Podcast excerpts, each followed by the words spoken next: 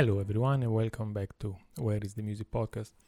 Today, I wanted to talk about a couple of uh, compositions uh, for piano that uh, uh, have been following me for many years, and I'm sure have been followed you as well. Uh, this is uh, a soundtrack by the composer Michael Nyman that um, was featured in the movie the piano, a famous uh, movie, well received. I think uh, won some important awards. The movie mm, was by Jane Campion, 1993, and the soundtrack somehow has made some sort of uh, history in a way because uh, despite the fact that composition themselves are uh, well delightful is beautiful music but uh, mm, not necessarily um, considered by the critics or in a sense the the academic world uh, masterworks of uh, contemporary art music. Nevertheless um, it is hard nowadays to find someone who uh, either doesn't know them or haven't heard them before and if you are a pianist yourself, whether are amateur or, or professional, you uh, pretty much must know them. At least must have heard of them. It's it is very common, to be fair, as a piano teacher to encounter young students or actually students of any age who either have learned it or want to learn it, and um, so there must be some uh, deep, I would say, reason why this is the case. And uh, we're not gonna uh, touch on every successful piece of music and trying to explain the reasons. we're not, but in this particular case, um, I have the impression that this music either uh, by chance or maybe deliberately, but was able to touch on a dimension that uh, uh, has more to do with the movie itself, has more to do with the world of uh, piano music itself. And this is what I uh, what I attempt to do today. So um, the two pieces that belong uh, to this uh, soundtrack are called um, the heart asks pleasure first and this uh, is probably the most famous um, goes something like this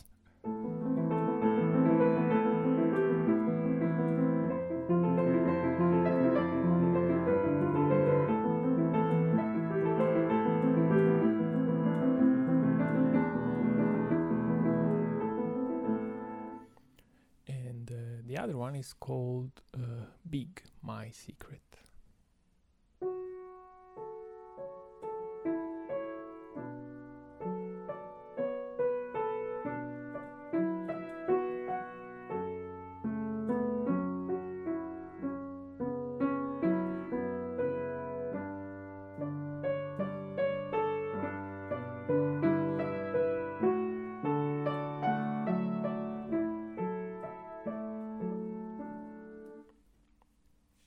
etc. Probably later I will play uh, one of these two.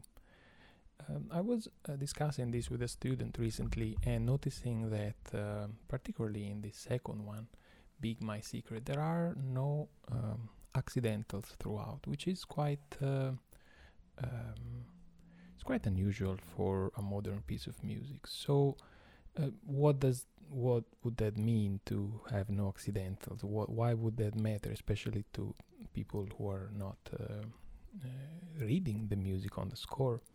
Um, well, the music seems to um, be set in a acoustic dimension, uh, let's say at once very classical, and we will say something a bit uh, later about this, uh, meaning uh, very much Western oriented, extremely soothing for the ear, but also um, it seems to be part of a uh, expressive world that uh, has to do with amateur piano playing.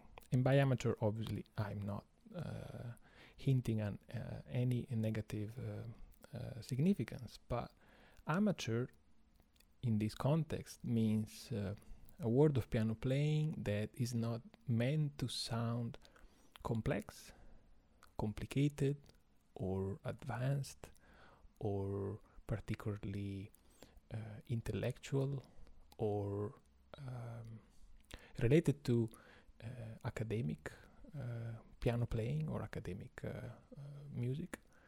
Um, these are aspects of this music that are related as well to the plot of the story. And as I recently uh, listened to an interview by the composer uh, talking about uh, the creation of this music, it is important to point out how much the story with the plot and the characters involved has influenced uh, enormously this uh, the choice of music particularly let's say a few things about the story. Mm, perhaps you remember this is about um, a, a, scottish lady who uh, with a daughter who is uh, pretty much i think uh, sold uh, in the 1850s to marriage to um, a landowner in uh, remote New Zealand, and after a very long trip, they have to adjust to a completely new type of life. Uh, important to remember that uh, Ada, the main character, uh, she is mute, but she is a, a, pianist. She brought with herself a, a piano, and um, she obviously particularly uh, close to it she plays a lot. She uh, also end up uh, teaching piano in the movie, and because of her either um, decision to not speak to anyone and to communicate uh, barely with the sign language, uh, and I think if I recall, she does communicate in sign language only with her daughter Flora. Um, she seems to be able to communicate only through the music she plays, and therefore, uh, the, the main theme, at least one of the main themes of the movie, is this obsessive kind of relationship with not just music but with the piano, which seems to be the only vehicle for her to find um, some um, uh, comfort in a world that has for her completely changed and has become quite uh, unfriendly difficult to accept etc so um, this is the setting but there is more to it first of all we are in new zealand which is uh, um, to the eye of a person living in england will feel probably um, kind of a bit of a wild uh, location. Wilderness is what we see in the opening of the movie. Um, not just a deep forest, but also uh, indigenous people um, and a strong sea that crashes its waves onto the shore. musically speaking, this seems to translate uh, very well in certain piano um, figures that uh, if you are an amateur pianist you have encountered before particularly uh, if you think of uh, the waves in this form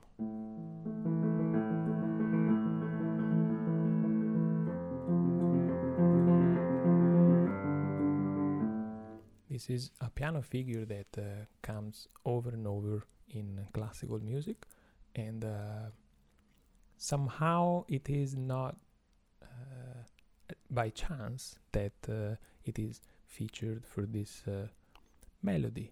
More than that, this uh, type of uh, accompaniment is set in free, uh, which is uh, free beats, quick free, um, which is perfect for fast dancing, sometimes even pirouettes.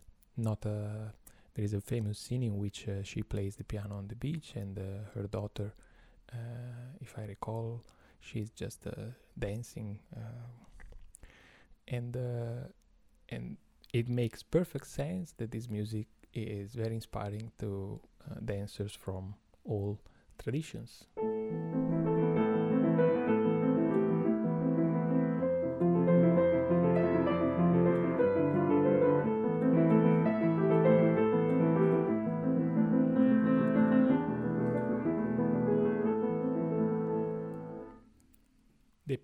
Figures here chosen by the composer allow you to see with some degree of precision uh, the movement of the waves, the movements of the trees pushed and pulled by the wind. And uh, these obviously are all images that we might have in our mind because we've seen the movie, but uh, these also represent uh, nature archetypes, uh, symbols that by being alive, you uh, somehow uh, have developed a relationship with. So, uh, music somehow represents, uh, at least in this case, images that we all know and images that are evoked by a movie, but at the same time allows us to tap in a dimension of uh, symbols that mean much more than a movie and much more than a plot. Um, in this sense, I have a lot of respect for music such as this. Uh, Michael Nyman himself uh, speaks of uh, music that is written for a movie, uh, not necessarily as valuable as music that uh, is meant to be heard um, per se at a music concert without the help or support or the reference of uh, images or even a plot. But having having said that, he acknowledges that there is uh, a greater responsibility to um, make music that somehow is able to um, offer content and meaning that enhance the, the, story, the character, the themes that are portrayed in the uh, in the story. Having said that, then uh, one should probably elaborate an idea of what are these themes, and then we're back to to the main themes of the movie, which are um, someone who is mute, who decides not to speak to the outside world, um, someone who uses music to express themselves or to just uh, uh, maybe uh, let her uh, inside world outside. Um, well, isn't that something that we can all, to a certain degree, relate? If you play an instrument, if you play, particularly if you play the piano, you probably know this uh, quite well. The piano is not just a musical instrument, is obviously not just a piece of furniture in the house, but um, somehow represents a symbol, a, a, a getaway, uh, a, a, vehicle for all the world that is unknown probably to you as well inside you that uh, is just waiting to come out.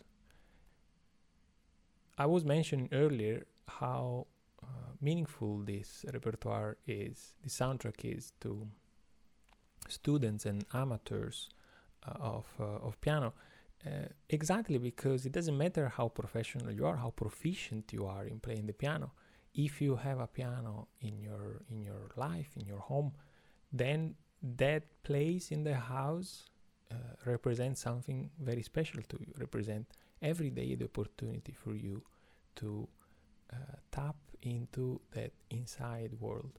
So if we think of it from this angle, then this movie uh, signifies something special to all musicians, pianists particularly, probably, because um, it has offered um, the opportunity to look at our activity at the piano without uh, any uh, judgment, but just by showing how a piece of uh, uh musical instrument carries this uh, um, importance, carries this uh, significance to all of us who enjoy uh, just uh, sitting there in our house and playing it.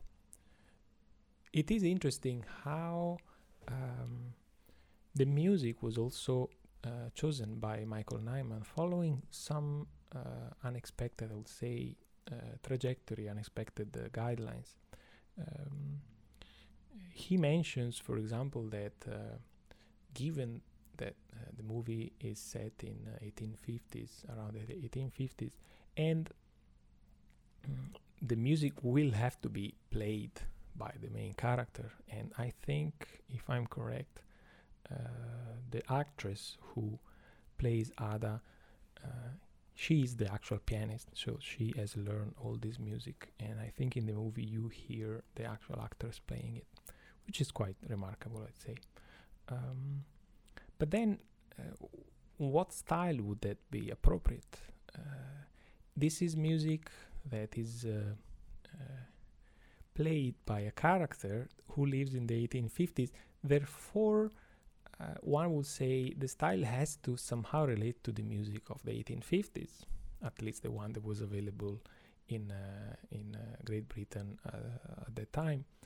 Um, also, the the pianist on in the story, she is mute so she doesn't speak to the world, which means that she's not um, communicating with it in a normal way. She seems to be not interested in what really the world has to offer her. And one might therefore imply that uh, if she had to express her, her own feelings um, through music, uh, perhaps uh, uh the music by other composers uh, would not necessarily do the job.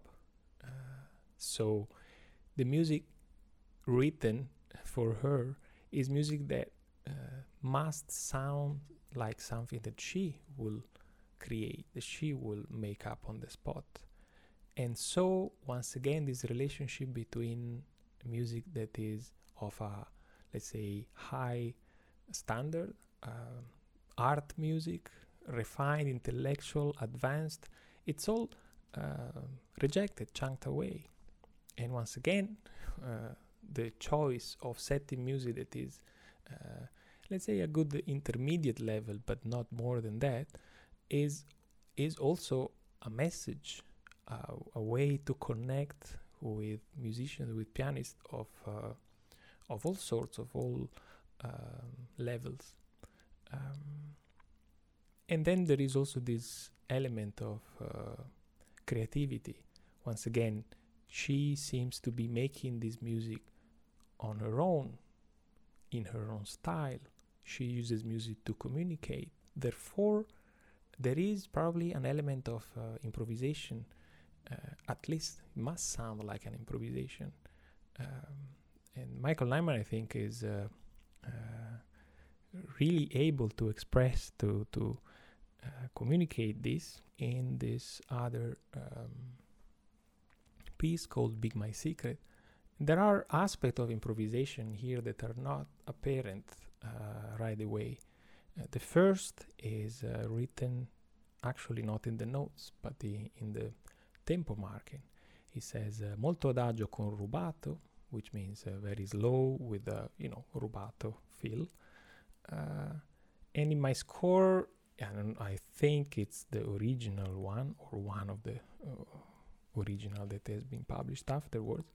It says that uh, the tempo marking, the, the metronomic tempo goes from 50 to 64, which is quite a big range of uh, liberty given by uh, by the composer. What does it tell us? That uh, uh, precision, accuracy in tempo is not required.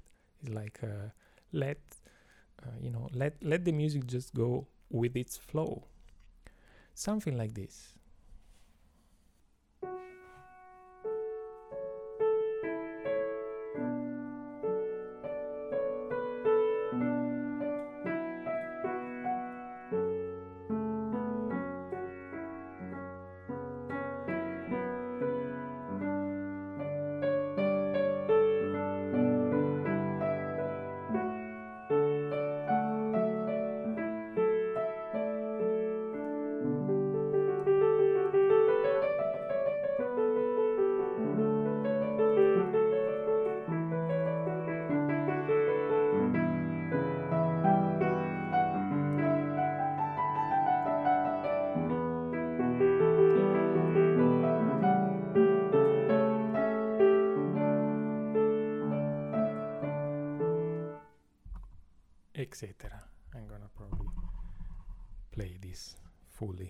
really gorgeous.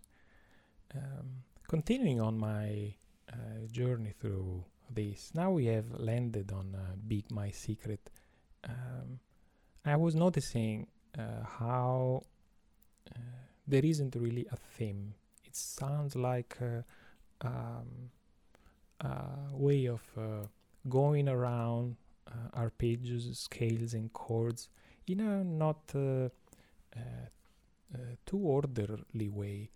And but there is a charm to it. And so I'm wondering, what does this mean? What type of what type of world is the composer trying to represent here? And then I think uh, it hit me uh, some days ago. It seems that uh, um,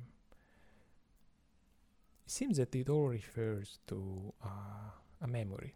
Um, memory of what? The memory of someone someone practicing some classical pieces.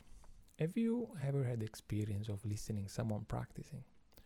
Well, if you have, you have heard for sure a lot of repetition. You have heard a lot of uh, mat- musical material, quite uh, classical, possibly, uh, potentially even dull. So, for example,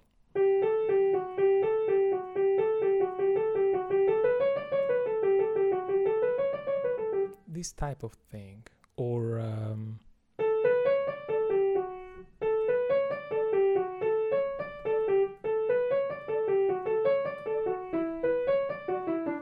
So this type of material that uh, to someone who is uh, practicing becomes the actual uh, work. Yeah, someone is uh, learning. Someone is by repetition learning and and and make becoming more fluent. But to someone outside listening to this, this is not really music. But if you had the opportunity to uh, to hear someone do that at the piano, maybe for hours every day, that becomes sort of a presence in your outside world. You come home and you hear this person is practicing, and it becomes um, an acoustic uh, presence that tells you about life, tells you about someone young and uh, uh, disciplined, young who's who's who's learning something new, and then um, automatically all these elements um, musical scale or arpeggios and chords, they kind of signify the presence of uh, someone who is uh, uh, who is learning how to express themselves at the piano. And whether you like the music or not, whether you are a musician yourself or, or you know the music that is being played, the sound of someone practicing, it's either annoying, obviously, sometimes it can become very annoying, uh, or it's just signifying um, uh, life being uh, being lived fully. So, what are these elements? Once again, these elements seems to be coming from a maybe a slightly ca- classical academic world, not particularly uh, rich or, or advanced. Uh, but then they don't have to be. They seem to compile a repertoire of things, for example, um, the arpeggio.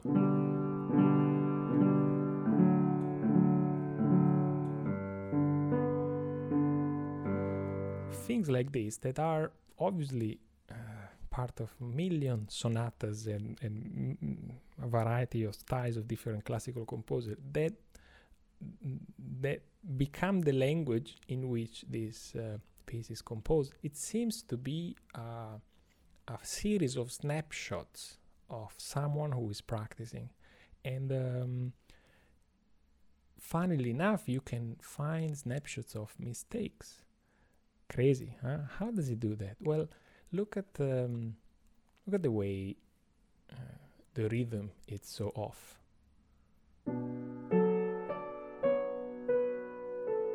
this is off right?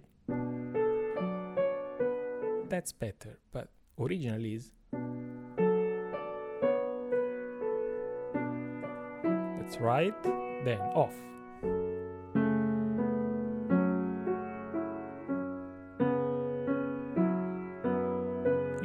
Can hear how things are not exactly square, but that that is probably the the charm of someone who is uh, trying to make them correct.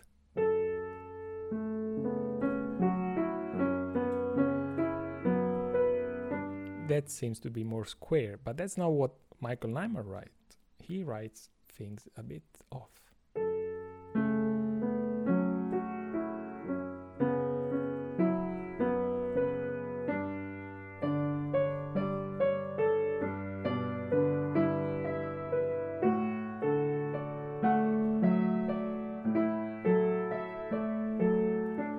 To be the actual uh, recording of someone practicing a, a, nice classical piece of music and not quite being yet there. Uh, look at uh, this passage. This is uh, quite typical of intermediate type of uh, piano practicing.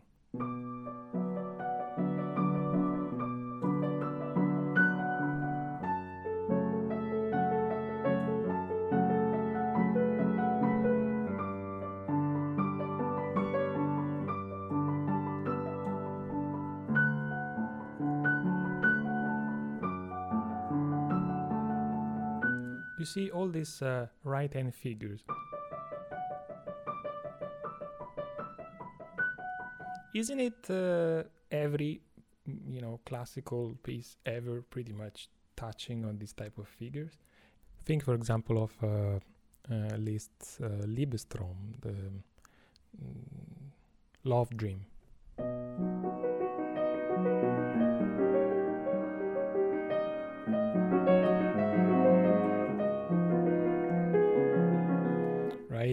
Very famous in the right hand. You have a part with a melody and some other thing.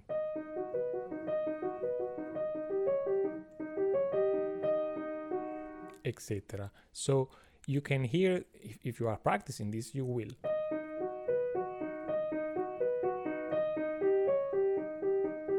You will practice something like that and your neighbors will hear something like that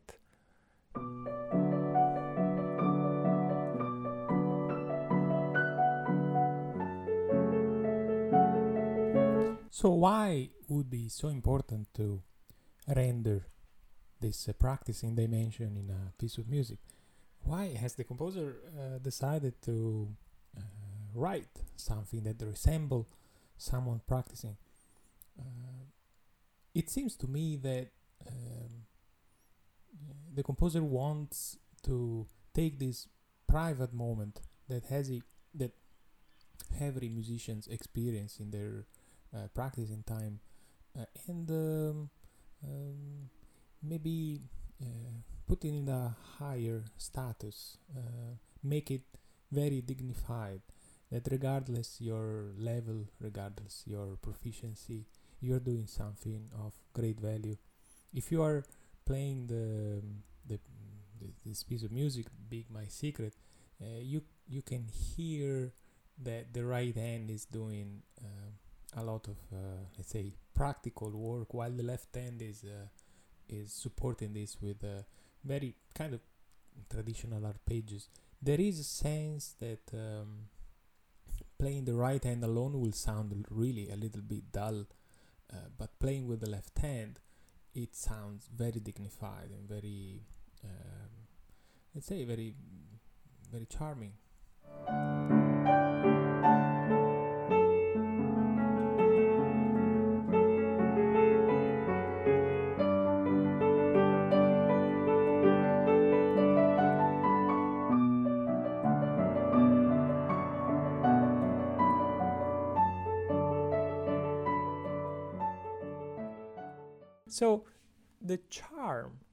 this music is in the effect that all these figures have as a whole, not as necessarily beautiful melodies or beautiful choice of chords. Everything seems to be very classical and to a certain extent quite academic, but as a whole, there is um, an element of uh, uh, disorder, of uh, not uh, linearity that uh, is quite, I will say, quite difficult to render f- from the uh, perspective of uh, the composer. So, once again, the charm seems to be in finding exactly the line where things are uh, overall uh, pleasant to hear, but not perfectly um, uh, artistically conceived. It, there isn't any intellectual deep idea or any uh, strong thing that we can attach our uh, listening to. Uh, and this is why, at least one of the main reasons why this piece of music speaks so strongly, so deeply uh, to the ears of uh, young pianists, amateur pianists, students of music, students of piano uh, at any level. It is also possible that this is the reason why uh, minimalism in general, Michael Nyman's music, and uh, soundtracks overall are, uh, te- I mean, tends not to receive as much as a positive um, response from the uh, classical academic world exactly for this reason because it seems to be uh, they these pieces of music seems to be written for the uh, purpose of appealing. But then if we forget this for a moment uh, appealing to who appealing why um, the movie itself is about using music uh, recognizing music as a way of communicating uh, deep, personal, important things away from language. And uh, it's a remarkable, sensitive, and uh, uh, I would say uh, inspiring reflection on the dimension of language. this piece, this composition end up doing the job greatly in um, highlighting exactly that uh, that balance when music is able to speak uh, clearly and uh, effectively to the heart of people is uh, not only when you have the greatest composers with the greatest themes with the greatest techniques they are amazing but very often in order to be authentic and speak to the heart then you must uh, probably uh, be humble and start offering simple ideas, simple uh, techniques. Um, so this is probably the reason why I wanted to uh, talk about this uh, soundtrack. I spent uh, most of my life studying music that is deep, meaningful, very rich, at least to me, and this end up um, most often being the music of uh, great composers, of great artists who have uh, inspired me and millions other people like me. Um, so great, amazing. But there is something to say about music that doesn't aim at great uh, art, that doesn't want uh, to to be recognized as uh, masterpieces of composition, and uh, sometimes, uh, I would say not often, but they manage to uh, reach a dimension of communication that uh, the listener gets right away. One can qualify this as well. This is just a commercial attitude. Sometimes it is. Other times is just a touch of uh, authenticity. Artists that are able to connect with that authentic self um, can eventually extract, uh, distill some uh, important idea into music that doesn't um, aim necessarily at being unique, original, or difficult, or uh, advanced, uh, or aesthetically unique, but that speaks to the heart. With this in mind, I'm going to uh, play uh, Big My Secret. By the way, uh, you probably have noticed that my piano is not perfectly tuned. It might need some um, maintenance these days, but I also noticed that uh, uh, it doesn't sound too bad for this uh, composition. There is something, once again, charming, fascinating about music written for normal people in normal homes with normal pianos Uh, without uh, us, humble people with humble instruments, uh, the world of music uh, would not really exist. So. Um, uh, thank you for listening. Thank you for tuning once again. Uh, I really appreciate your time. If you decide uh, to support the podcast, you can do so by um, going to my Patreon page, is Alberto L Ferro, or you can find links either on the uh, platform you're listening this podcast from, or also you can find this link on my website or uh, on my Instagram, Facebook, etc. So, once again, thank you for listening and look forward to our next episode of uh, Where is the Music. Bye.